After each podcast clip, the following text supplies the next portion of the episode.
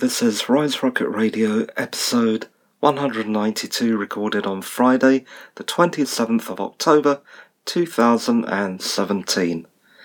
I'm Roy, a writer, and you have tuned in to Roy's Rocket Radio, the UK podcast for the pop culture geek, technology nerd, and creative media wizard. If you have downloaded this episode, you'll know that this is mostly about Blade Runner 2049, which I saw recently. It's a film like so many other movies I said that I wouldn't watch, but I did. Blame it on peer pressure. Before we start with that, let's just talk about a few minor things and we'll get straight onto the movie. I just wanted to mention though, my landing page for my business site, roymathur.com, R O Y M A T H U R.com, I think looks better. Let me know what you think. And if you're wondering about the new photo on the site, because you're sick of seeing me use that same picture for everywhere, the one where I'm wearing the Rage Against the Machine t shirt, that was taken courtesy of a friend. So, thanks. As for my blog, roymathur.wordpress.com, it is still chaotic and a little bit of a train wreck, mainly because it is full of pointless junk article, stream of consciousness, nonsense and rants that I haven't weeded yet. So sorry about that. And about this particular show, it was supposed to go out earlier in the week. Sorry, I was going to do this earlier, and I thought I could just wing it with no show notes. It turns out that I couldn't, and so I had to take the time to type up all this stuff I'm talking about right now. And that's it for the news. Not too much.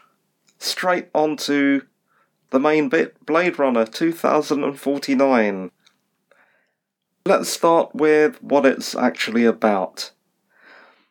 Officer K is a new Nexus 8 replicant that is an artificial human working as a Blade Runner, and his job is to capture or kill rogue fellow replicants. Being a Nexus 8 model rather than the Nexus 6, like Roy Batty and his friends from the first movie, he has built in loyalty. That means he can also be longer lived. And that's important because one of the limitations of the Nexus 6 series that went horribly wrong in the first movie is that they were given very short lifespans so that they would not develop emotions and then be harder to control. But now that they are so easy to control, they can be used for much longer. He lives a lonely life in a miserable apartment, and his only social interaction is with his boss and his AI holographic girlfriend. That's about all I can tell you without spoiling things too much, because the movie still is out at the moment, and I am assuming there are some people who haven't seen it or are undecided about whether they should see it or not. And here's a spoiler I can share with you a spoiler about this show that you're listening to right now, my recommendation is that if you are sitting on the fence about seeing it, like I was for a long time, go and see it. What did I think? I think it's a little like J.J. Abrams' reboot of Star Wars. It's the same story, but written on an epic scale. This film is so much, much longer but doesn't feel that long. We see more of the world outside the straight neo noir private eye movie that was the first Blade Runner. Another thing that I feel is slightly different because it was tempered by the charisma of Harrison Ford is that we didn't really understand immediately what a violent and terrible world this was. The difference in this movie is that we do. In fact, the brutal nature of Officer K's job is made pretty clear from the start of the movie. Another thing I think is important to mention is that it is set in an alternate universe, not our direct future, as I seriously doubt we'll have artificial human slaves in three years' time. Besides, why bother when we still have real human slaves in 2017. And I also tweeted that point. I don't think it's the most original points, but it is something that's true and a little galling considering it is 2017. I've put a link in the show notes to an article from CNN about the state of global slavery in 2017, and it is an eye opener. But again, let's get back to the movie. One major controversy about the movie is the allegation that the treatment of women is misogynistic.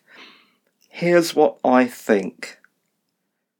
First of all, I don't think it's purely misogynistic. I think it's really about slavery and the objectification of people rather than just women. In fact, I would say that this sequel is less exploitative than the first, because they really don't make any bones about the fact that replicants are just disposable. However, now that I've said that, because we are still living in a time when women are objectified, I can see why the portrayal of women in the movie is problematic, even if the movie is actually saying that this is wrong.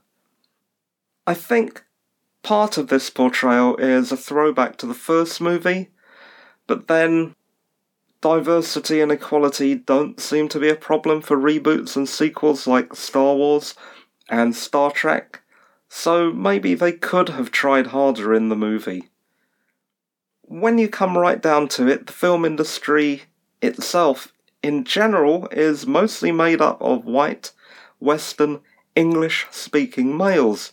So while I'm not excusing anything, it's a larger problem than just this film. Another thing the movie also seems to have done is to have refired the debate on and I put this in quotation marks here so I don't lose my iTunes non explicit rating, companion bots, which are mostly female. I don't think that is the case because you can't really compare an unintelligent machine to a living, breathing, thinking, and feeling artificially created human being. That is, the replicants of Blade Runner. By all means, prepare legislation for the day when emotions are programmed into machines, but until that happens, all the well meaning people will be doing is banning mannequins. I do get that the point could be made that it isn't these pleasure bots that are the problem, but their users But aren't we always trying to ban things because we believe it will destroy society by influencing people to do things they wouldn't normally do?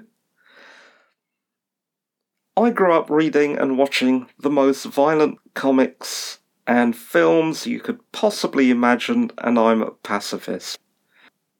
Now, I do understand that the argument is perhaps more nuanced than that, and maybe because I'm not a woman, I'm not really thinking this thing through in its entirety. Perhaps I might even be contradicting myself because what about other examples of where the opposite is true? For example, empowerment from ironic racist comedy, something that I really am very sensitive to. But let's leave this debate for the moment. If, however, you have something to add, please get in touch and I'll read out what you have to say on a future episode. For now, though, let's move on to something else.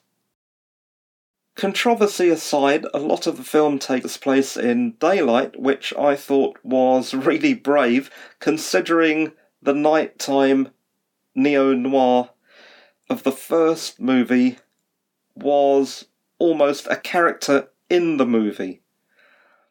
There's also no Voight Kampff test, but there is a way to test for emotional response that I thought was absolutely ingenious. Although the Voight-Kampff test was a very iconic thing in the original movie, I like that something else was thought of for this new movie.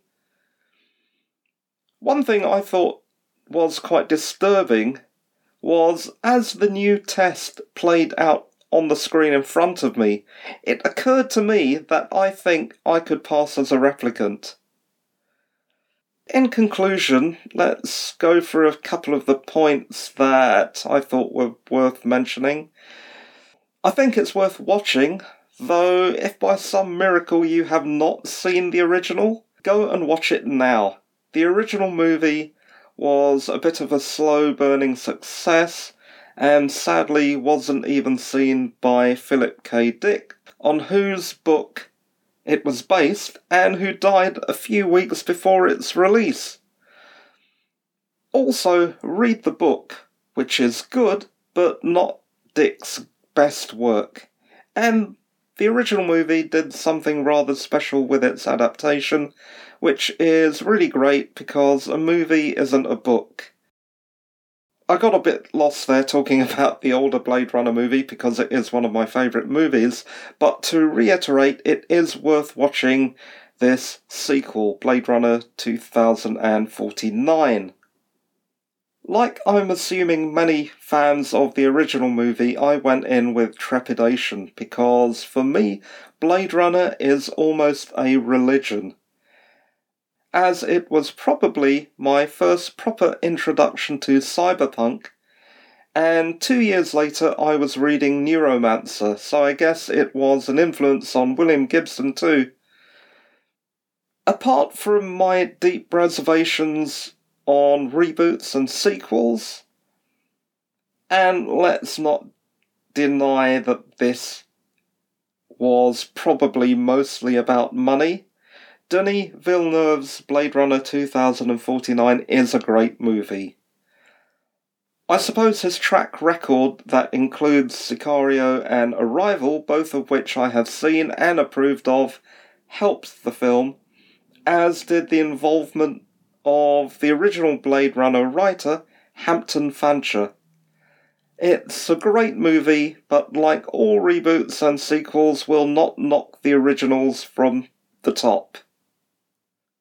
Another thing I found out today was that back in February, Brian Herbert, Frank Herbert's son, said that Denis Villeneuve had been slated to direct the Dune reboot. Given the success of Blade Runner 2049, that's surely going to happen now. For once, I am willing to let that particular reboot happen without moaning because the David Lynch film, while it looked interesting artistically, and I do like David Lynch, was pants. The Hallmark TV show was good, but hardly the cinematic realization Dune deserves. It's one of my favourite novels of all time, so I am looking forward to that. With Star Trek and Star Wars, which are really family movies, it is good to see some big epic works of science fiction for intelligent adults like Arrival and like Blade Runner 2049 and the upcoming Dune. So I'm happy with all that. Oh, and finally, I mentioned to a friend when we were discussing the movie that there seemed to be a lot of vaguely referenced backstory in the film. And then yesterday, yesterday, probably the day before, I'm not sure now, I've taken a few days to write these notes, I found out that there had been a series of three short mini films put out before the main movie. Those were put out to explain what happened between 2020, the date of the first movie, and 2049. I perhaps am wasting my time mentioning this because I'm assuming many of you will already have seen these because, unlike me, you were probably not avoiding trailers. But given my previous discussion with my friend, I'm guessing that not everyone has, but it is worth doing because they will explain some of the things that happen in the movie and you won't have to look quite so blank while you're watching it.